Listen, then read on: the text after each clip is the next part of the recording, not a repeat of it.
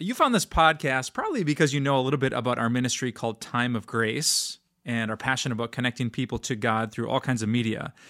Well, did you know that we do a lot more besides just television and podcasting? If you check out our website, timeofgrace.org, you're going to find tons of ways to learn about the good news of Jesus.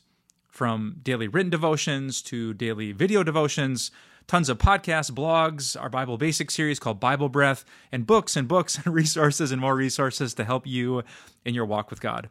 So if you're interested in any of that, just go to timeofgrace.org.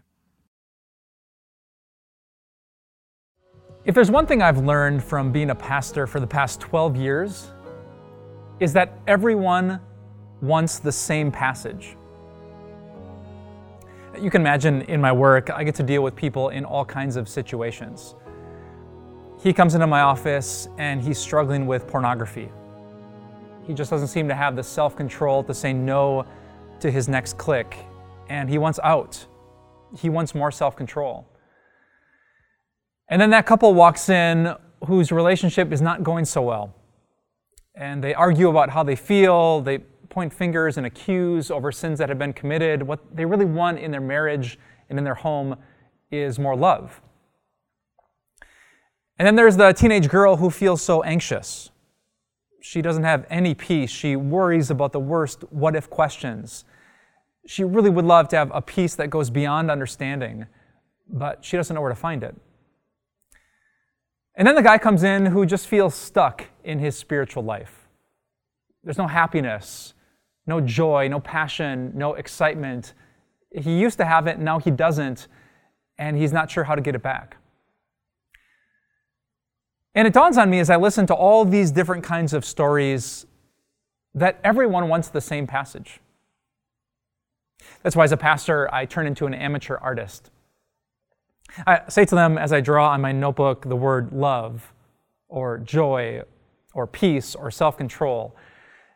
And I draw a little circle around it and a little stem on top, and I turn it into a piece of fruit.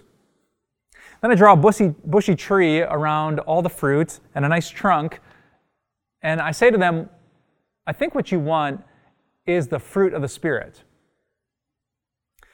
Then I open my Bible to this well worn page that I've turned to in countless counseling situations, and I read these words But the fruit of the Spirit is love joy, peace, forbearance, kindness, goodness, faithfulness, gentleness, and self control. And I bet that's what you want too. I'm not sure what you're going through right now in your life or how you want to grow spiritually, but I have a feeling that more love, more peace, more joy, more self control is probably on your list. So, how do you get that stuff? What do I say as a pastor to people in those situations and in those moments? And what would I say today to you? Well, this is going to be earth shattering, so write this down. I would say that fruit comes from roots. Okay, maybe, maybe that's not that, that shocking, right? Fruit doesn't like pop on a tree because you pray. It doesn't just appear out of nowhere one day. Fruit good fruit, healthy, satisfying fruit, grows because a tree has good roots. And notice what I said good roots. I read an article by a forestry professor a number of years ago named Thomas Perry. And his research had proven that when fruit and leaves grow on a tree, it's because those sections of the tree are connected to certain roots beneath the soil. Chop off one of the roots, and some of the fruit won't grow. And I realize that's so true for you and me when it comes to spiritual things. That when we have all of our roots, all of what some people call the spiritual disciplines of church and community and prayer and Bible study, those roots produce incredible fruit. But chop off one or two of those roots, you know, just pray a little bit here or stop in a church once or twice a month, and you might not get as much fruit as you'd like. And that's why this week I want to talk to you about the fruit of the Spirit. If you're like the people at my church, it's exactly what you want. And this week I'm going to show you exactly how to get it. And here's my promise to you I promise I won't beat you over the head with all these things that you need to do. Instead, I want to open your eyes to the potential that if you had more roots, you might produce more fruit. It might not happen overnight. That's not how fruit works.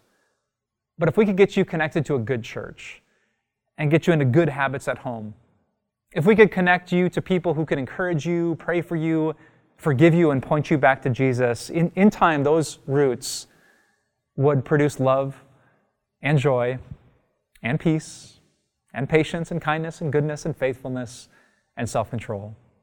Exactly what you want. So, brother, sister, if you want more fruits, then get good roots. Let's pray. Uh, Father, we wish you said that love and joy and peace was a gift. Then we just pray and one of your angels would deliver it to our doorstep. But you didn't say that. You said this is a process. It's spiritually organic and we need patience to watch it work. And so that's what I pray to you this week that we wouldn't be deceived into thinking that a couple minutes watching a screen would change our characters. Instead, we would listen to the words from these devotions, and then you would help us to put them into practice. Father, help us to have great roots in Jesus this week that we can produce the fruit of the Spirit. We ask this all in Jesus' name. Amen.